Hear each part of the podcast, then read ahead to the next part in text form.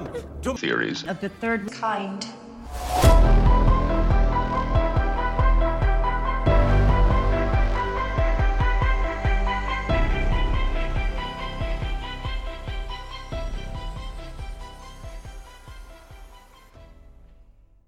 Welcome to Theories of the Third Kind. My name is Aaron, and I am one of your hosts. There is one other host that is joining me today, Danielson. Ayo. Now, real quick, before we start today's episode, I just want to say that if you'd like to support the show, then there's a few ways that you can do that. One of the ways is Patreon.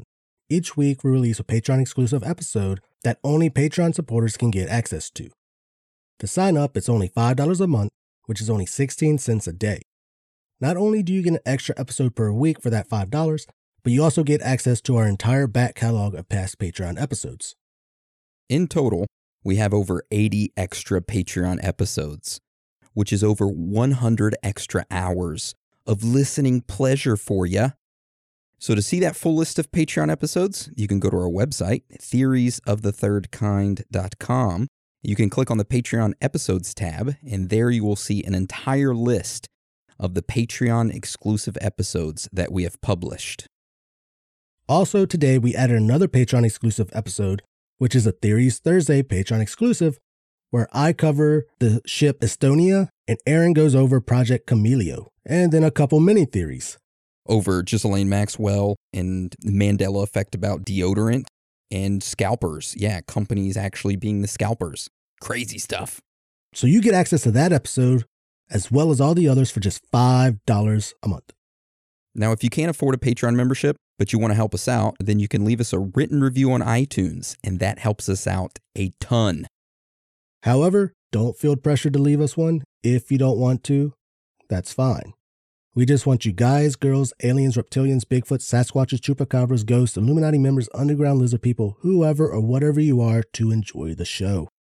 Also, one last thing. If you have any questions or wondering where Anna is, where Hans is, or where anyone is at in the show, or where's episodes one through seventeen, or have any commonly asked questions, you can go to our theories of the third kind dot com website, click on F A Q, and there you will see a list of commonly asked questions that have all of your answers to everything that you may seek.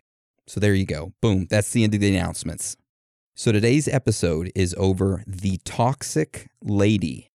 So how this episode will go today is that we will first talk about a woman named Gloria, and then we'll go into the event, and then strange facts and findings, theories, and then of course we'll wrap it up with our own personal thoughts and theories. So with that being said, let's get into today's episode.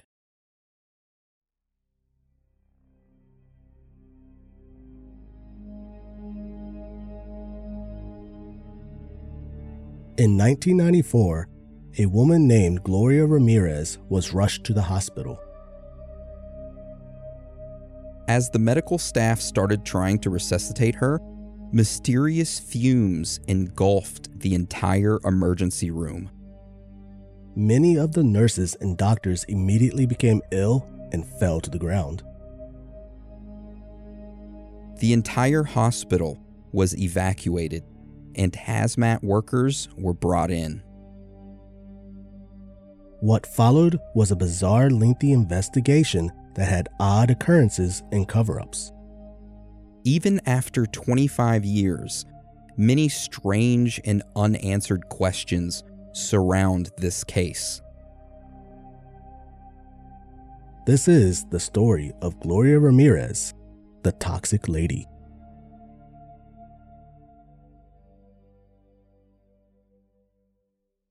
Now, to understand this fully, let's first start off with a little background on the individual this entire story revolves around, Gloria Ramirez. So, Dan, can you tell us a little bit about her? Gloria Ramirez was born on January eleventh, nineteen sixty-three, in Riverside, California. She spent the majority of her childhood and young adult life in this area. After high school, Gloria married and had two children, a daughter named Evelyn and a son named Angel. Eventually, her marriage came to an end, and she and her husband divorced. After her divorce, Gloria continued to live in Riverside, where she would attend church regularly with her two children. She was described as very friendly, quick to smile, and a carefree joker who brought comfort and joy to others. Gloria eventually met an individual named Johnny Estrada, and they started dating and quickly fell in love with one another. Things moved pretty quickly for them, and they moved in together.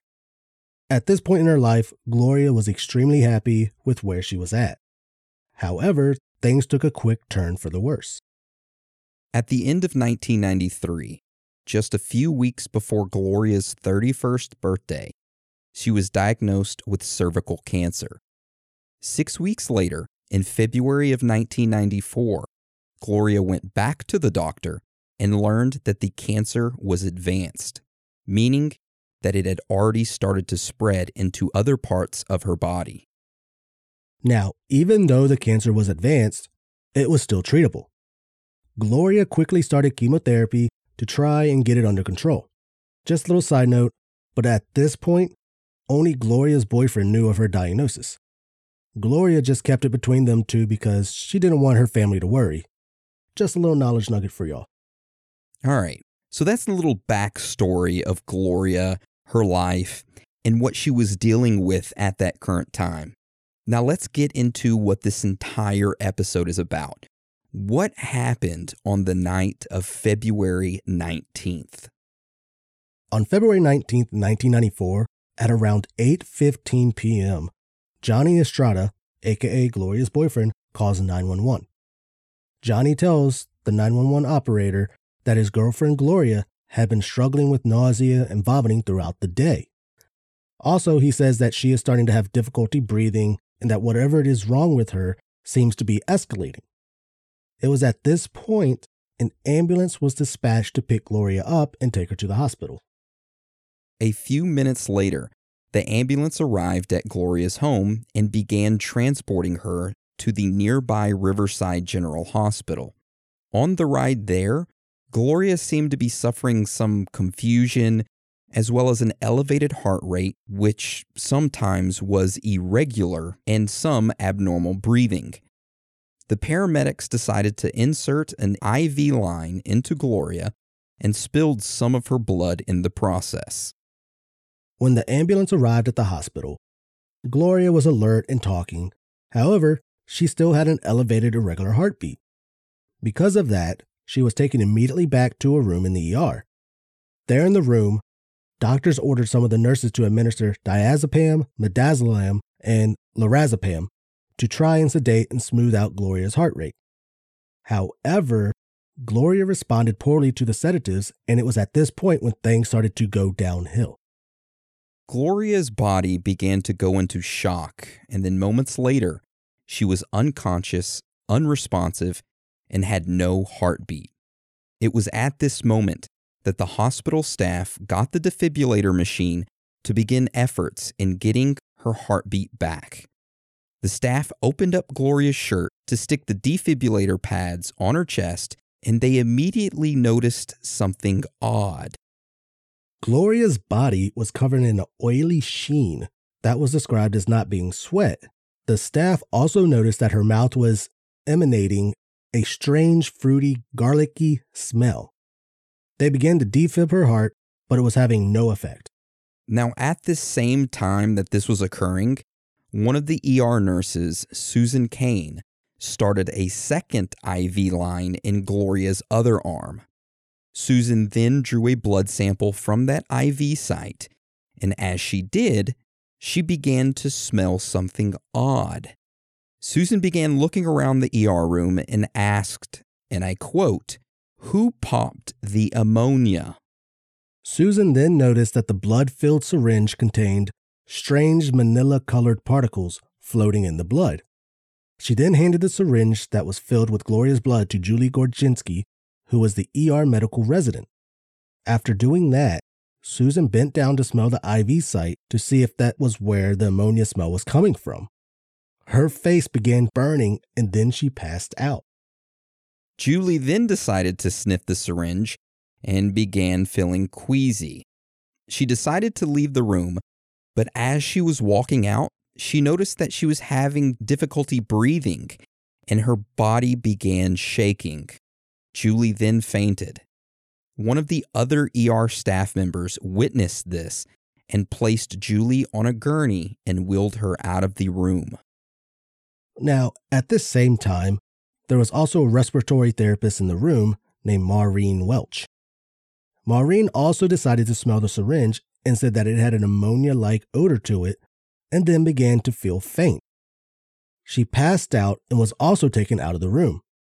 Whenever she regained consciousness, Maureen's arms and legs started jerking uncontrollably. It was at this point that the hospital declared an internal emergency. All patients and the majority of the hospital workers were evacuated to the parking lot, and only a small crew stayed behind, continuing to work to save Gloria's life. However, at eight fifty p.m., only one hour after the nine one one call and thirty-five minutes after Gloria had arrived to the E R, Gloria Ramirez was pronounced dead. Shortly after Gloria was pronounced dead, the hospital decided to move Gloria's body into a temporary isolation room. A nurse named Sally Balderas decided to help move the body. Upon doing so, Sally began to vomit and reported feeling a burning sensation on her skin. She then left the hospital and walked outside into the parking lot. All the staff members that had been affected by Gloria's body were being treated in the hospital's parking lot. Everyone's clothes were being removed and put into bags out of fear of a toxic chemical contamination, or maybe some type of poisoning or something that was happening. Around eleven p.m. that night, a hazardous materials team, hazmat team of course, arrived at the hospital in full hazmat suits. They began searching the hospital for any toxic chemicals that could possibly be responsible for what had occurred. However, nothing was found. At the end of the night, Gloria's body had affected twenty-three of the thirty-seven emergency room staff that night in the hospital. Five of those twenty-three staff members had to be held overnight in a different hospital due to their conditions. And just a little knowledge nugget for you, but Sally Balderas, the nurse who moved Gloria's body, was hospitalized for ten days with issues with breathing, and then Julie Gorczynski, the second girl to smell the syringe, well, she was actually admitted into I C U. She had a vascular necrosis, which is a condition where the bone tissue does not receive enough blood and begins to die. She ended up having to use crutches for months after hospitalization, which, you know, that's just a little knowledge nugget for you. So this shit was serious. Yeah, it was. All right, so that's the story of what happened that night. Now let's talk about what was found during the investigation into this incident.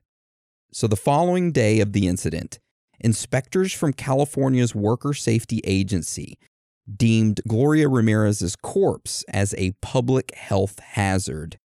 Her body was then wrapped in two layers of heavy plastic and stored in an airtight aluminum casket.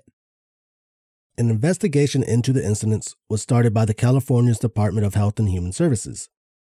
They interviewed more than thirty hospital staff members that had been working on the night of Gloria Ramirez's death, and found that many of the people afflicted shared symptoms. These symptoms included loss of consciousness, shortness of breath, nausea, and muscle spasms. The news media heard about this, which added more intrigue to it, and this story quickly became a media frenzy.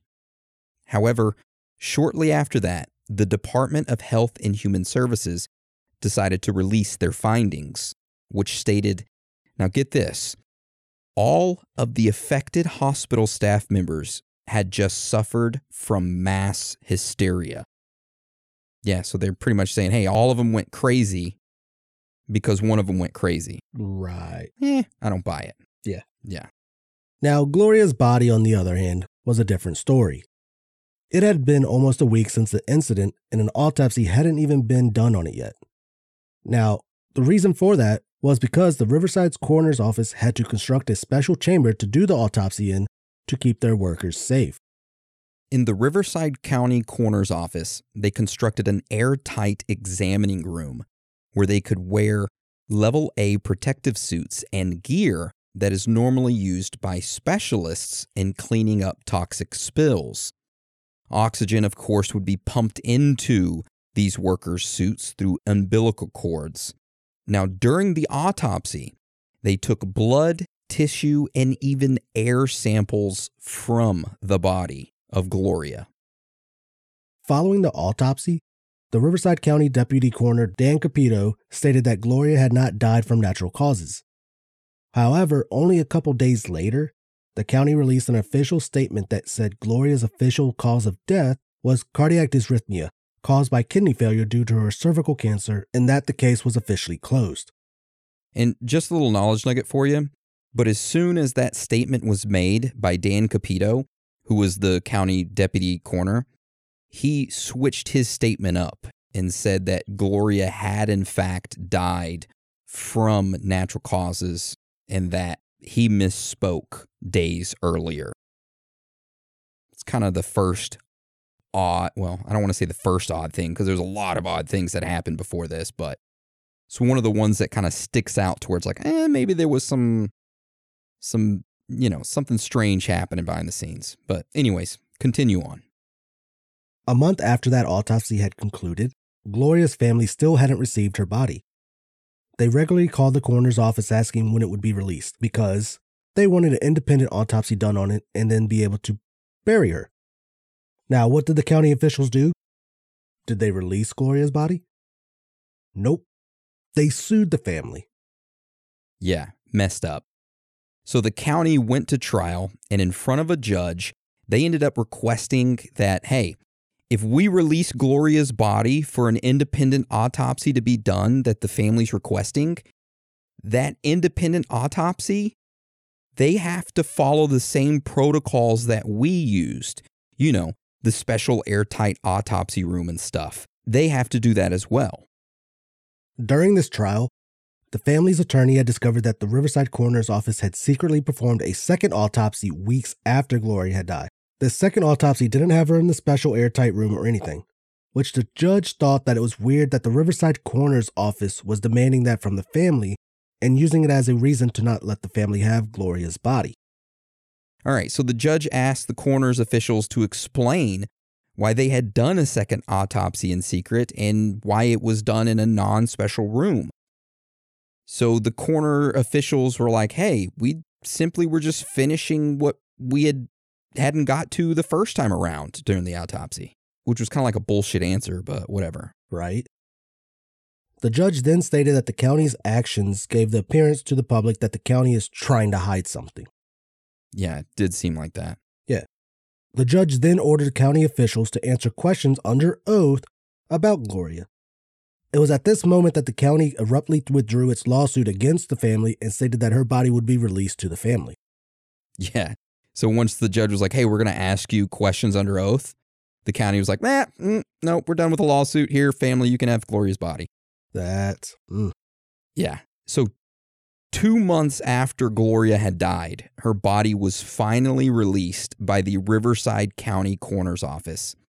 Her corpse was delivered in poor condition to an Orange County pathologist that had been hired by Gloria's family to conduct an independent autopsy. Now, what this independent autopsy had found was strange, to say the least. Gloria's heart was missing.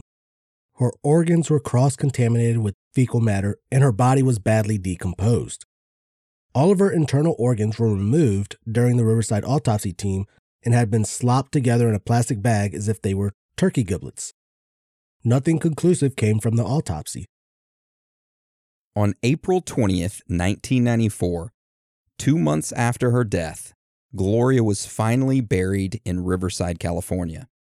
However, even to this day, her heart has not been released by the county, and they refuse to answer any questions regarding it. And that right there is the official story of the Gloria Ramirez case, which I don't know why they would want to keep the heart. Really strange. Speaking of strange stuff, it doesn't stop there. because we have a lot of weird shit that still surrounds this case that we have not gotten into yet. Um, but before we do, we're going to take a quick sixty second break. We'll be right back. Real quick. Right back. America. We are endowed by our Creator with certain unalienable rights, life, liberty, and the pursuit of happiness. At Grand Canyon University, we believe in equal opportunity, and the American dream starts with purpose. By honoring your career calling, you impact your family, your friends, and your community. The pursuit to serve others is yours. Find your purpose at Grand Canyon University. Private, Christian, affordable. Visit G C U dot E D U. All right, now that we're back, Dan, do you want to start us off and tell us the first strange fact and finding? So the first strange fact and finding that we are going to go over are some items that went missing. Now, almost immediately after Gloria's death, crucial evidence began to just randomly disappear. For example, you remember that syringe that was used to draw her blood? The one that ended up having the Manila crystals in it or whatever? Yeah. Well, that just vanished. So for weeks, the media, the family of Gloria, everybody was asking the Riverside County spokesperson, Tom DeSantis, hey man, where's this syringe at? But Tom kept dodging the questions. He he wouldn't answer them. Uh, finally, during a news conference, Tom stated that, hey, the syringe is missing. And on the night of February nineteenth, the fire department didn't think to retrieve the syringe, and it was likely tossed into the trash. So he kind of put off the fault on uh, the fire department. Now, that would seem reasonable, right?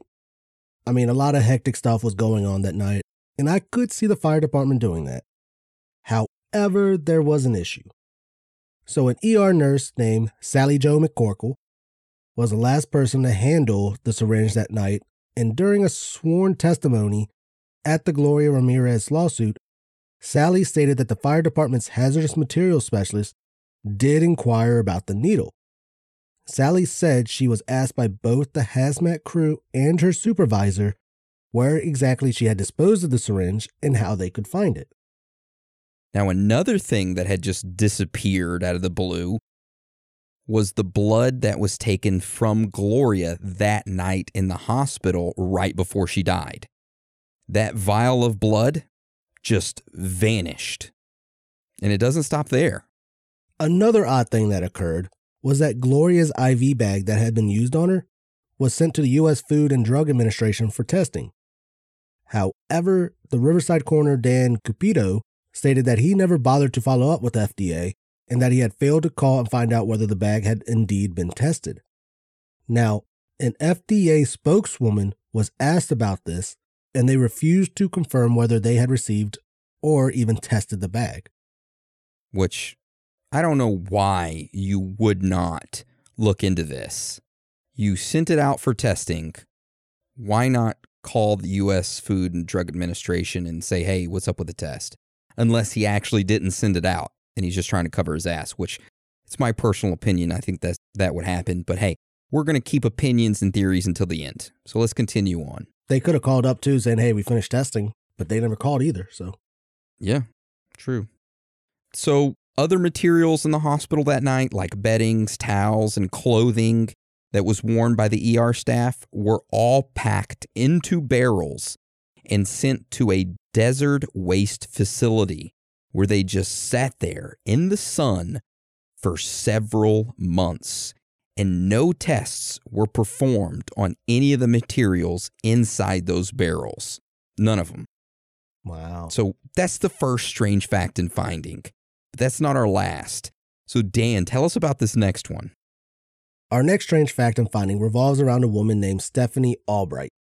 Stephanie Albright was the initial investigator from the coroner's office that was assigned to the case. She was considered a top investigator and a go-getter. However, one month into the investigation, she committed suicide. Now, the Riverside deputy coroner, Dan Capito, was asked about Stephanie's suicide, in which he said, and I quote, "Due to the case, Stephanie Albright may have been under a lot of pressure." Hmm. Suspicious. Very. We always see that. Suicides, man. Makes you think. Makes you wonder. Something's being hidden. Yeah. All right. So let's go on to our next strange fact and finding, which revolves around some very weird things that occurred during the investigation. So you know how we talked about how California sent some state investigators to do their own investigation, right? Yeah. Well, those two individuals that were sent were Charles Cox, who was the California OSHA district manager, and Tom Krenjavich, who was a California OSHA inspector. And I'm pretty sure I mispronounced Tom's last name. All right. Now, you remember us talking about the Riverside County Coroner's Office and how they had to build that airtight chamber for Gloria's autopsy? Yep. Well, Tom and Charles actually helped out designing that and the autopsy plan itself. They had spent hours with Riverside County Coroner's officials making sure everything was in place and ready to go.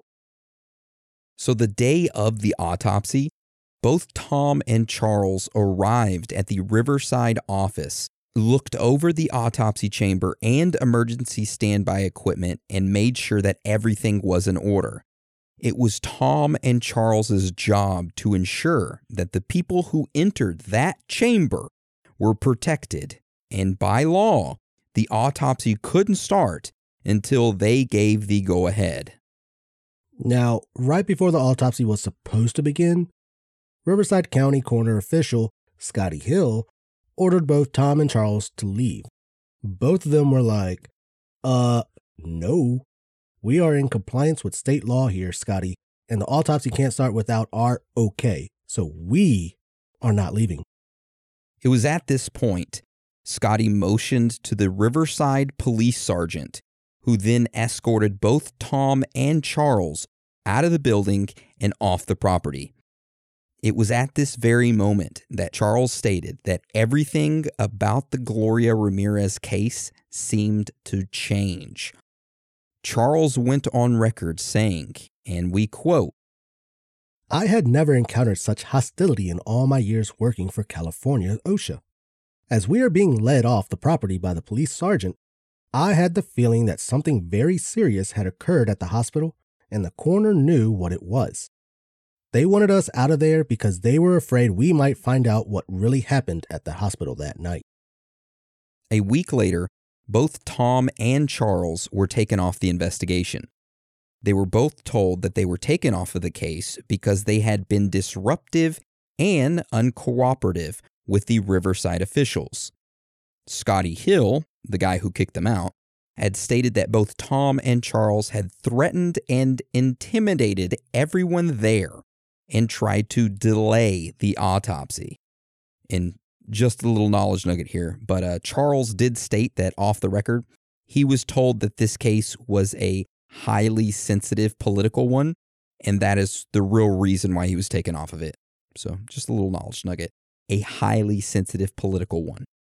Interesting. Take it as you will. All right. So after Tom and Charles were taken off the case, the Ramirez investigation was transferred to OSHA's regional office in Anaheim, and a new investigator was assigned. However, that investigator didn't even step foot in the hospital until six weeks later. Mm, talk about priorities, huh? Right. All right, so let's go into our next strange fact and finding, which revolves around an email. Now, only a day or two after Tom and Charles were pulled off the case, the head of the Riverside County Health Services Agency, he ended up sending like a cryptic email to his staff. And this email ordered everyone to keep their mouth shut about the fumes incident because of, and I quote, "a very sensitive agreement with OSHA that could be disrupted with adverse press reporting." Now, this email ended up being leaked to the media anyways, who then decided to question OSHA's Southern California chief, whom responded with, and I quote again, "I am not sure what email you're talking about. We have not entered into any kind of sensitive agreement." Which, eh, mm. It's weird. All right, so what's the next strange fact and finding, Dan?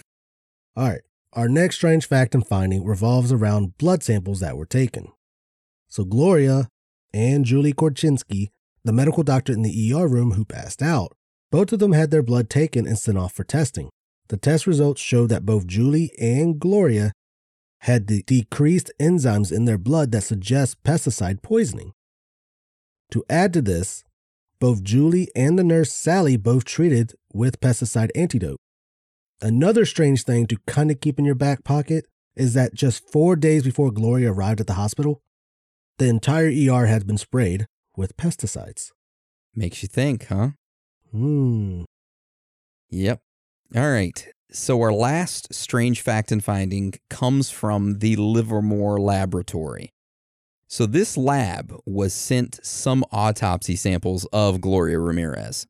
In these tissue samples, they discovered an abnormally large amount of dimethyl sulfone. Now, keep that in mind, because this strange fact and finding of this dimethyl sulfone plays a role in our very first theory, which we're going to get into theories right after this break. It's our last one. We'll be right back. Give us sixty cents, sixty seconds. I love you. Bye. All right, we're back. Dan, you look ecstatic and ready to go for our first theory. So tell us about it. Our first theory comes from Livermore Labs, like Aaron was saying, and connects to our last strange fact and finding. So those samples that had that compound in them, well, Livermore Labs theorized what they could have come from. They stated that Gloria used an anti-inflammatory gel called D M S O to cope with her cancer pains.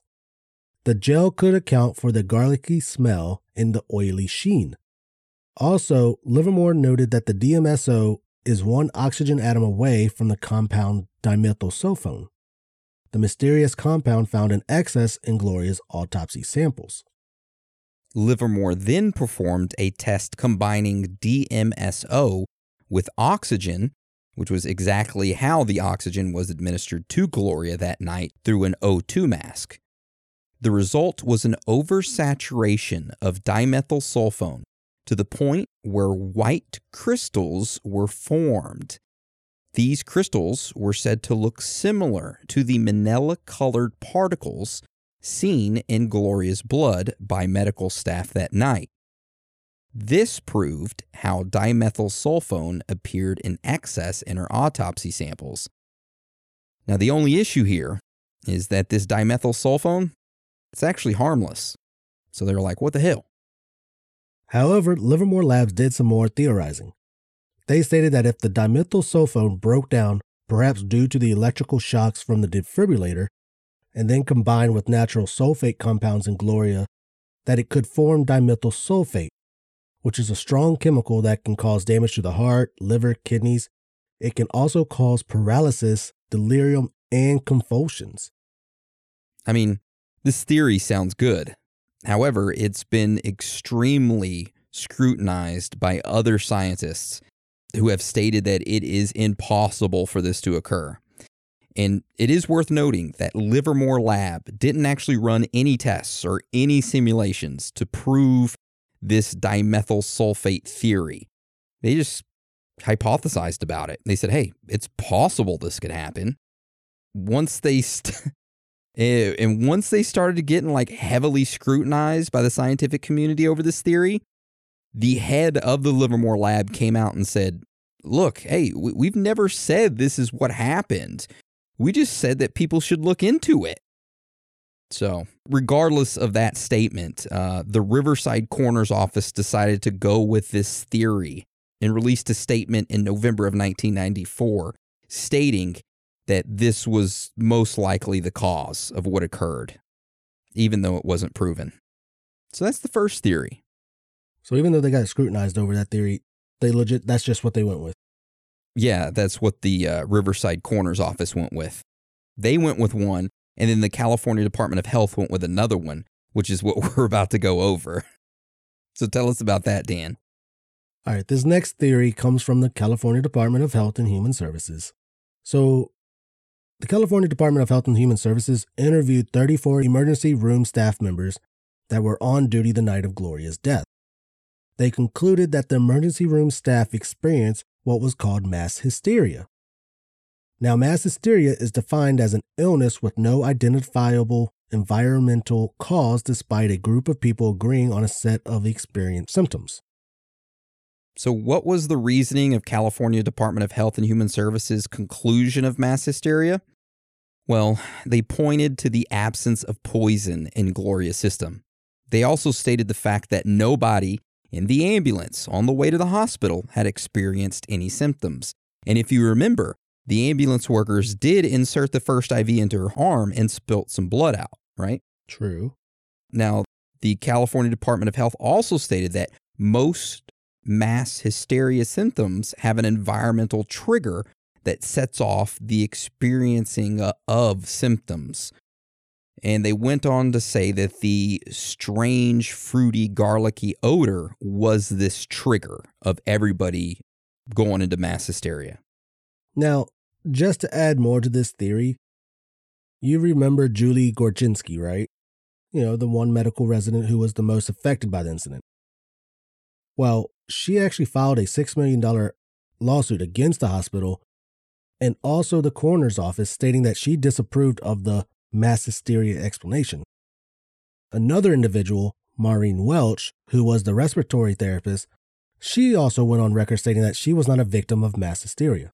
Yeah. Huh. Yeah. It's weird, man. I mean, they do have a point about, you know, how the people in the ambulance, the paramedics, they didn't suffer from any symptoms of all this. I think our last theory is the truth, which we have, we have two more theories. We got one from the family, and then we got our last one, which I am one hundred percent for. But before we get to that one, Dan. All right. All right. Tell us the theory that comes from Gloria's family. So this theory, like Aaron said, it comes from Gloria's family. So they were interviewed multiple times, and the entire family has stated that they believe that the emergency room incident and Gloria's death was due to hazardous conditions already present at the Riverside General Hospital. And to back up their theory, they point to previous incidents. One of them being in nineteen ninety-one, three years before Gloria's death, two hospital employees were forced to receive medical treatment after a sterilizer leaked poisonous gas. Another incident that the family points to was in nineteen ninety-three, in which sewer gas was found in the emergency room during an inspection.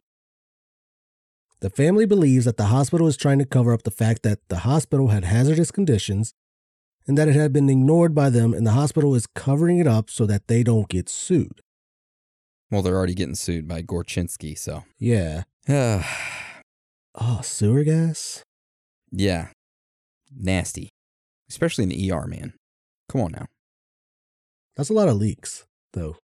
Yeah. Let's get into our, our last theory, and this one's a juicy one. We go hard in the paint in this one. So this theory is that the facilities inside of the hospital were used to produce methamphetamine, a k a meth, uh, the precursor chemicals that are used to make meth, to be exact. Those were being produced in the hospital. Now, I, I, I know what you're saying. What? A secret meth lab in a hospital? No way. Just hear us out on this, because we have some very, very compelling evidence that points to this being it. Now, to really understand this theory, we have to dive deep into this topic. We have to go back and tell you about some details of what happened during certain points of this event. So let's first talk about all the employees smelling this weird odor. So we looked into this, and the smells and the symptoms that the E R staff experienced actually matched those associated with exposure to meth fumes. To back this up even further, a forensic chemist named Tom Netwall, who analyzes drug lab materials for the Colorado Bureau of Investigation, was told about these smells and symptoms that the E R staff had experienced, and he went on record stating that those smells and symptoms are classic to meth fume exposure, and it would be consistent with a drug laboratory. To add even more to this theory, around that time of the incident, Riverside County started to have meth labs pop up all over the place. For example, in nineteen ninety-five, three people were arrested for running a meth lab at a daycare center there in Riverside. And get this, In nineteen ninety-six, police found a meth lab at a home of a middle school teacher. Now, we know this sounds a little ridiculous, right? A meth lab being run in a public hospital. Well, it isn't too crazy because this has happened before. Back in nineteen ninety, a public medical facility in Denver, Colorado was busted for having a meth lab in it. An employee at the facility that worked night shift had set up a lab within the lab and was manufacturing meth at night. This operation was discovered after a supervisor smelled strong chemical fumes. So let's just think about it. Meth could easily be made at a hospital. You have multiple labs and a lot of locked doors. Meth can be made by just about anyone with a few beakers and some solvents. Now, not only is the drug simple to cook, but a five hundred dollars investment in chemicals and equipment can quickly be turned into ten thousand dollars. Now, we are not promoting making meth. We're just trying to prove our theory here, so calm down. Yeah. So ultimately, this theory is not full-on meth making, but they're making a precursor chemical to make meth. And that precursor chemical was being manufactured in the hospital and then transported out to be completed somewhere else. All right, so this theory would go, if this was indeed happening, that very quickly into the investigation, these county officials figured out that there were some hospital workers running their own side business, you know, at the hospital facilities, making this precursor chemical to meth there at the hospital. And as a result of this, they decided to cover everything up so that they didn't get bad publicity. This theory makes sense. However, that still doesn't explain what happened to Gloria. Well, there is a theory that connects to the meth one. So what if these precursor chemicals that were being made at the hospital were hidden and packaged in I V bags and then being smuggled out of the hospital? Then somehow one of those I V bags accidentally ended up in the E R. Then you have an E R nurse accidentally inject its contents into Gloria. If a nurse had squeezed some of the fluid from the bag before starting her I V, it could explain how the strong fumes got into the air. Now, it is worth noting that finished meth has no detectable smell, unless it's been poorly made. But the precursors that are used in making meth commonly give off a strong ammonia and sewage-like odor, which is consistent with what the E R staff had described the smell being. So that brings up an additional question. If the precursors of meth were being made in the hospital, why weren't the odors being smelled before the incident? Well, this is where things get odd, because there were some hospital records that stated that sewer-like smells were reported regularly, but no source could ever be found. And get this, a month before Gloria's death, a cancer patient at that hospital actually fled his room after he and his wife were overcome by strange fumes that were so intense that they began to vomit. Two days later, the same chemical fumes filled his room, and again, he was forced to flee it. Hospital records even showed that the morning before Gloria had arrived, many of the hospital staff reported sewer-like odors. And if that isn't enough proof for you, guess what was named the meth capital of the world in nineteen ninety-three by the Bureau of Narcotics? Riverside, California. No shit. So there you go. Boom. Me and Dan solved it. You're welcome. Good night. Boom. End of episode. But seriously, I mean, we're going to roll into personal thoughts and theories right now, but that one hundred percent is my personal thought and theory. I truly believe that there was a secret meth lab, not making meth, but making the precursor chemicals to make meth, that was being manufactured there at that hospital and being transported out in I V bags. One of those I V bags up ended up inside of the E R, accidentally given to Gloria, and the Riverside County found this out and had to cover it up. Yeah, because if not, the whole friggin' hospital would be shut down for that. Yeah, and sued out of existence. I mean, and you think about it, nurses, usually when they, before they give you a shot or something like that, they always squeeze the syringe or whatever to make sure that the there's no air bubbles in the needle. Yep. So that's always a thing. That nurse just grabbed the wrong I V bag. Yeah, I agree. So is that the theory you're going with too? Your personal thoughts and theories? It is compelling, isn't it? It's very compelling. Like, it's hard to not agree with that, because a lot of the other ones, you know, they're interesting, but this one, like, okay, mass hysteria. I don't believe in that one. I mean, yeah, there is mass hysteria that happens, but not in this case, because not every, not it didn't happen to everybody. Because if it was, it would have like spread, wouldn't it? To where everybody did. Yes, to everybody. But it didn't. It just happened to a select few. Yeah. Well, not a select few, like what, twenty-three? Yeah. And then, of course, the Livermore Labs one where they blame the anti-inflammatory gel. The D M S O and the dimethyl. Dimethyl sulfone. Yeah. Yeah. I, okay. I, that one, I, I don't even know why they even said anything like that. I think they're just trying to reach for a conclusion. And that's why the Riverside Coroner's Office was like, oh, yeah, great. That's great. We're going to go with that. Yeah. But then again, the Ramirez family one where the hospital just had hazardous conditions. Well, technically with the meth lab, they weren't wrong. Yeah, they did have hazardous conditions. Some type of poison or something was leaking or some kind of fumes and shit. So, yeah, Ramirez family wasn't lying. Meth lab definitely could be it. I mean, I, I wanted to be like, it was something else. Like, I I looked hard. The boyfriend maybe or husband, I like, but there's nothing to... There's, there's nothing that points at that. And I I initially wanted to go with the pesticide. But if it was the pesticides that were sprayed, what, the day before, wouldn't it affect everybody immediately?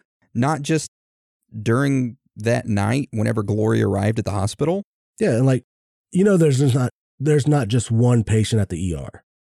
Honestly, we're, we could say that. There's not going to be just one patient, unless it's a very, very, very small town. Yeah. So it had to affect more than one patient, but it only seemed to happen to Gloria, then the nurse, and a couple others. Mm-hmm. I don't know. It's kind of hard just to say it was the pesticides. Unless it was going, well, no, because I was like thinking maybe like open wounds or something like that. But like I said, E R. There's going to be more people with I Vs and stuff like that. Regardless, it's a very strange and odd story, and I, I'm glad we went with it. Oh, yeah. I like this one a lot. Not that what happened, but just mysteriousness of it. Yeah, and the, the feeling of something being covered up, right, by the Riverside County. It just doesn't feel right. I mean, I'm guessing the her body wasn't that, uh, I guess, contaminated if they were able to do a second autopsy with no airtight thing, so. Yeah. It had to be something else. Yep. And her heart's still missing. Oh, yeah, the heart's, that's weird. Hey, and if, uh, if you're a listener and you want to say, hey, I, I think I know what it is. It could be this. Shoot us an email, either Aaron at theories of the third kind dot com. It's spelled A A R O N. Or you can send it to Dan, D A N, at theories of the third kind dot com. Let us know what your theory is.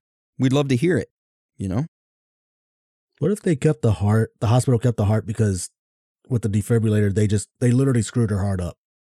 Eh, the defibrillators are programmed to not do that, though.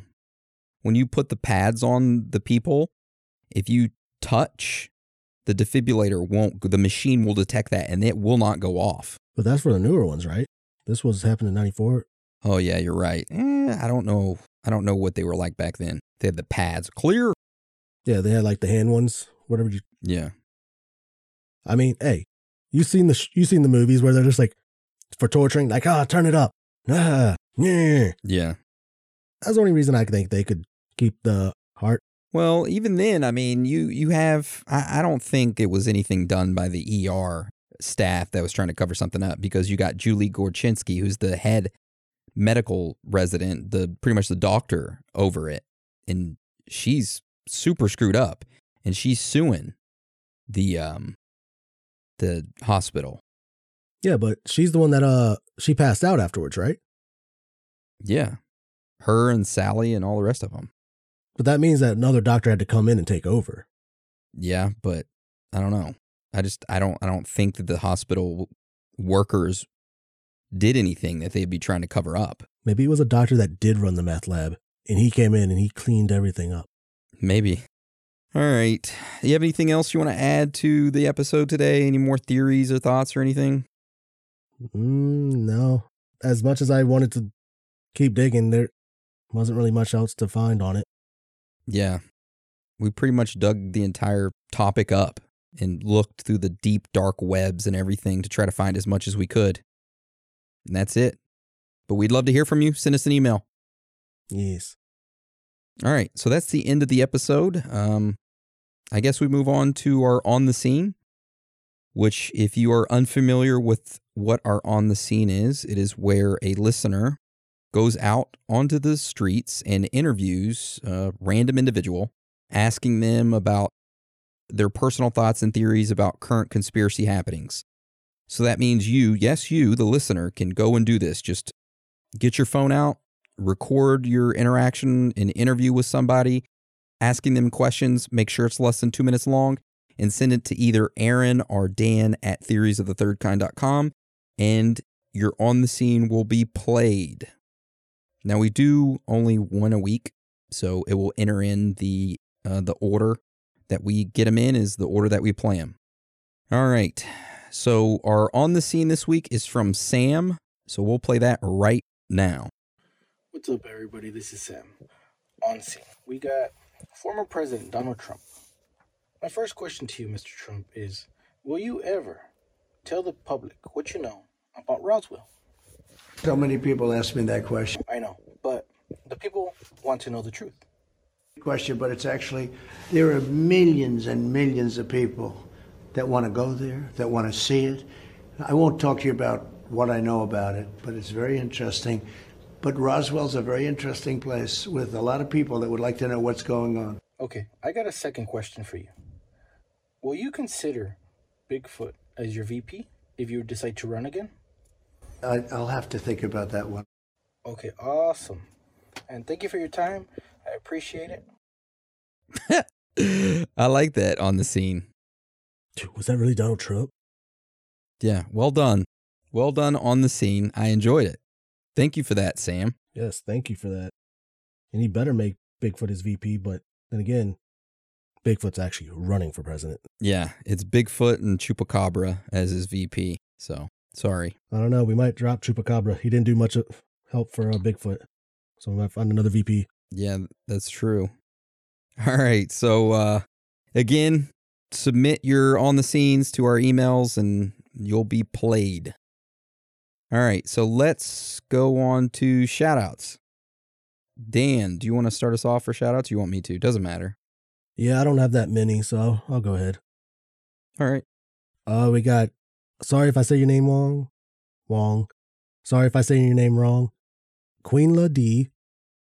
Then we have Cheryl A, then Devin L, then uh, Ryan F, then Brennick D, Sarah A, let's see, Ashay P, and Carl N.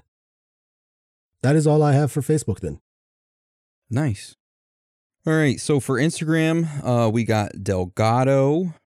Shout out to you. Shout out to Jace Woodman. He said, hey, me and my girlfriend are driving from Florida, uh, or we're driving to Florida from Kansas and have been hooked. Love you.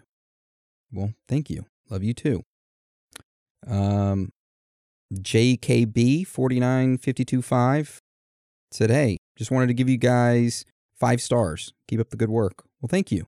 Shout out to Tyler Hutchinson. Uh, Lalo Martin, shout out to you. Lalo Mar Marin, not Martin, Marin, my bad. Pretty sure I said your first name wrong as well. Sorry about that. Uh, Haley said, hey, I'm from England. Just wanted to say I'm hooked on your podcast a few weeks ago. Shout out to you. Thank you. Shout out to Luis Poblano. Um, shout out to Wendy. She said, hey, can I get a shout out? Me and my boyfriend listen to your podcast every week. Love your show. Hey, shout out to you, Wendy. Shout out to your boyfriend. Uh, guess what? He owes you dinner and a movie because Dan said so. That's right. You treat her good. And then, shout out to Devin Lake. Uh, Devin sent us a picture of Bigfoot with a big old booty. I don't know if you can see that. Yes, Devin. And said, this is for Dan. My man's is thick. Shout out to you for that. Uh, shout out to Fidel Cash Cashflow. I like that name. Um, shout me and my girlfriend Melanie out. We love y'all, Aaron and Daniel's son. Well, thank you. We love you too. Much love. Uh, shout out to Melissa Autobog. Autobukakuga. I don't know how to pronounce your last name. I'm sorry. Amanda Gibbs. Let's see. Sherard Yadav says, hey guys, I'm from India and I love your podcast. Uh, mention my name, Sean Paul. I'd be very happy. I listen to your podcast twenty-four seven. And I'm stoned right now because I'm smoking one of the best hash in the world. Well, shout, shout out to you, Sean Paul from India. Love you. And Peyton, shout out to you. Uh, now we're going to go over to my personal Instagram for the shout outs. Let's see. All right. Uh, shout out to Word, Priscilla, Marcos Mata. He says, hey, this is Desperado from Patreon. Love the podcast. Not going to lie, bro. You sound like Daniel Tosh. Well, thanks, man. I don't know if that's good or bad. Mm, I don't know. Um, shout out to Chris Anderson. Shout out to Alyssa. She said, Aaron, my husband and I love your podcast. We just started listening to you. Much love. Alyssa and Mike Signs. Shout out to you guys. I love you. Uh, shout out to Alexa. I'd love a shout out this week on the episode. You can just say Alexa. Shout out to Brody. And I got a couple more. Diego Lizardo, B. Mills, The Levy, Jordan A, J D, Brian Quinn. And that's all I have for personal Instagrams, or for personal Instagram. And I know I got a couple shout outs on Discord I want to give to people. I want to shout out our mod team. Oh, yeah. Shout out to Arnold, O G Dale, Ellie, uh, D-Funk, High C. Who else? Am I missing somebody? I think that's it. So shout out to you guys. Love you. Proud of you for everything that you do. Thank you for the support and the love. All right. That's all I have for shout out. Sorry it was so long. You got any more? Uh, no. Other than the mod team. Thank you for helping us and helping us set up things. Definitely uh, suggesting new new ways of doing, messing with uh, Discord. It's helped a lot. Yeah. And if you're not a part of the Discord, you get, automatically get uh, access to our Discord if you join our Patreon. And you link your Discord. Yes, you link your Discord. And not this coming week, not like the week starting the sixth, but starting the thirteenth. I think somewhere between like the thirteenth and the sixteenth, we should do like a something live on Discord for everybody. Me and you, we should do like a live stream, live Q and A. You want to do that then? Yeah, we can do live Q and A. All right. We'll take questions live, we'll answers, we'll play games together. We'll do whatever, the, we'll do whatever. We'll play games, we'll give away merch. Um, you got anything else you want to add to today's episode? I have no other shout outs. All right. So let's just go to free talk then. So how was your weekend? Was it good?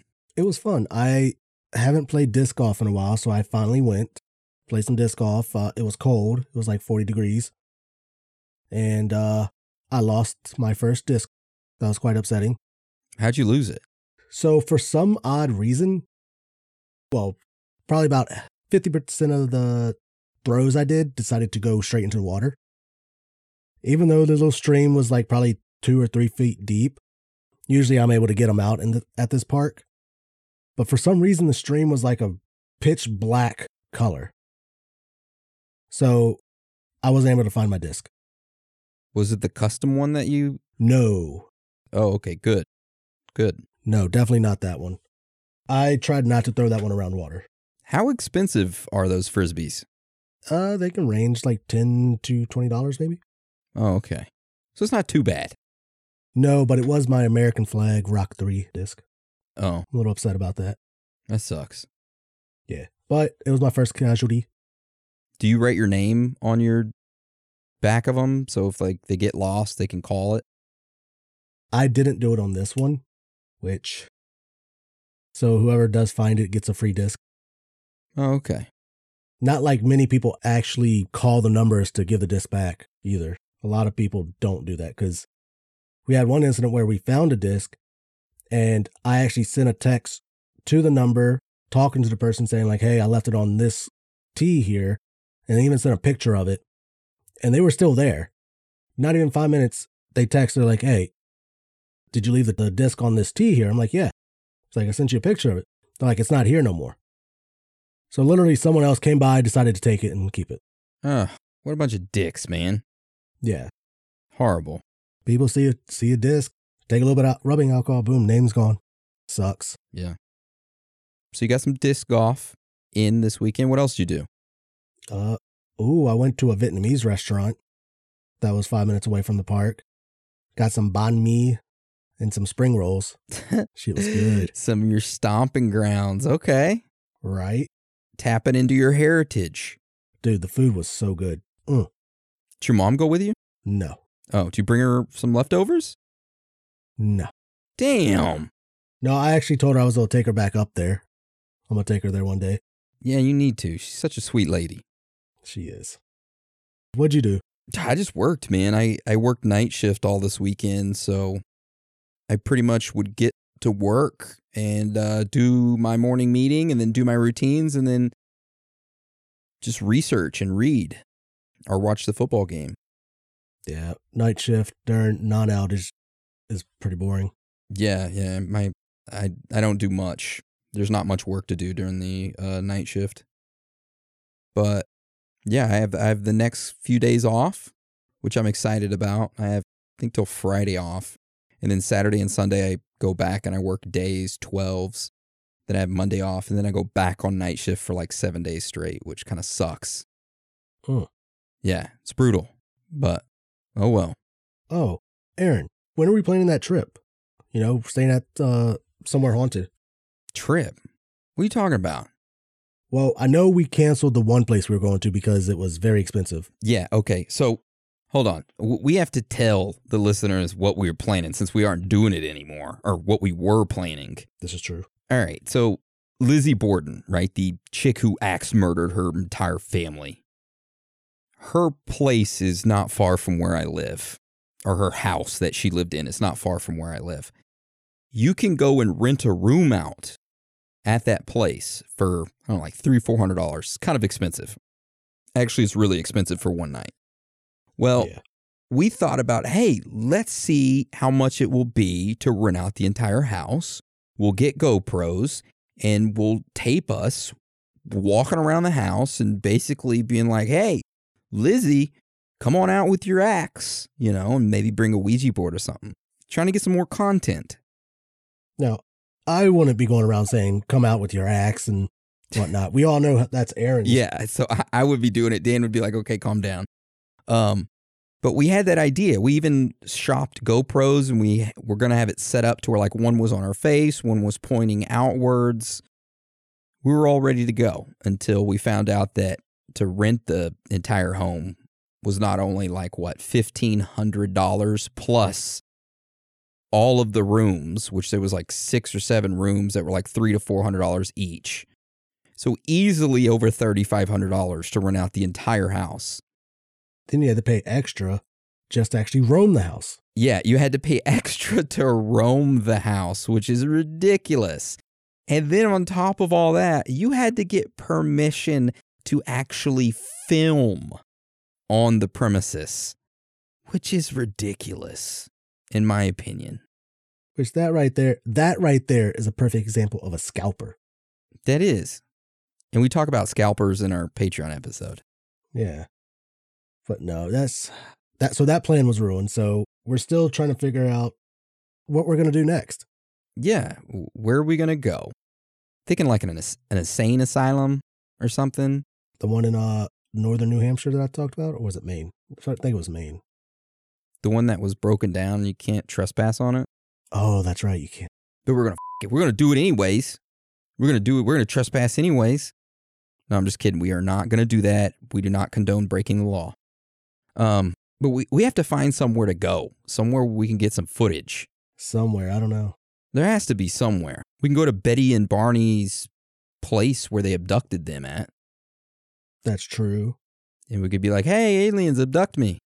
Because, uh, was it Exeter has that, uh, usually has that alien festival every year. Yeah, Exeter, New Hampshire has that alien uh, U F O festival from their U F O sighting. But that was canceled this year due to coronavirus. And we, we were going to go to that. We we got to find another convention. If any of the listeners, if you guys know, or girls, guys as in like general people, not just the male specific. I say it as in like a group. If any of you listeners know of any conventions or anything going on, send us an email. We'll go to it and get some footage and do some live on the scenes and stuff like that. Conventions or haunted places or anywhere where we could go and film, please send us that information. Yeah, anywhere, I guess, like around the New Hampshire area, maybe around the Virginia area. Screw it. At this point, I'm thinking United States wide. I don't even care. Road trip it. You know what? We're going to Denver Airport and we're going to go down in underneath of it. I don't want to get arrested. I don't. I don't want to get arrested, Dan. We're not going to be arrested. We're just going to get probed. It's okay. Ugh. All right. I guess we should just roll it out, right? Yeah. All right, well, that's the end of the episode today. I want to thank you all for joining us. And again, thank you for your support. You are amazing, every single one of you. So with that being said, Dan, you want to roll us out? Sure will. It's okay to be out of this world with your thoughts. Because you are not alone.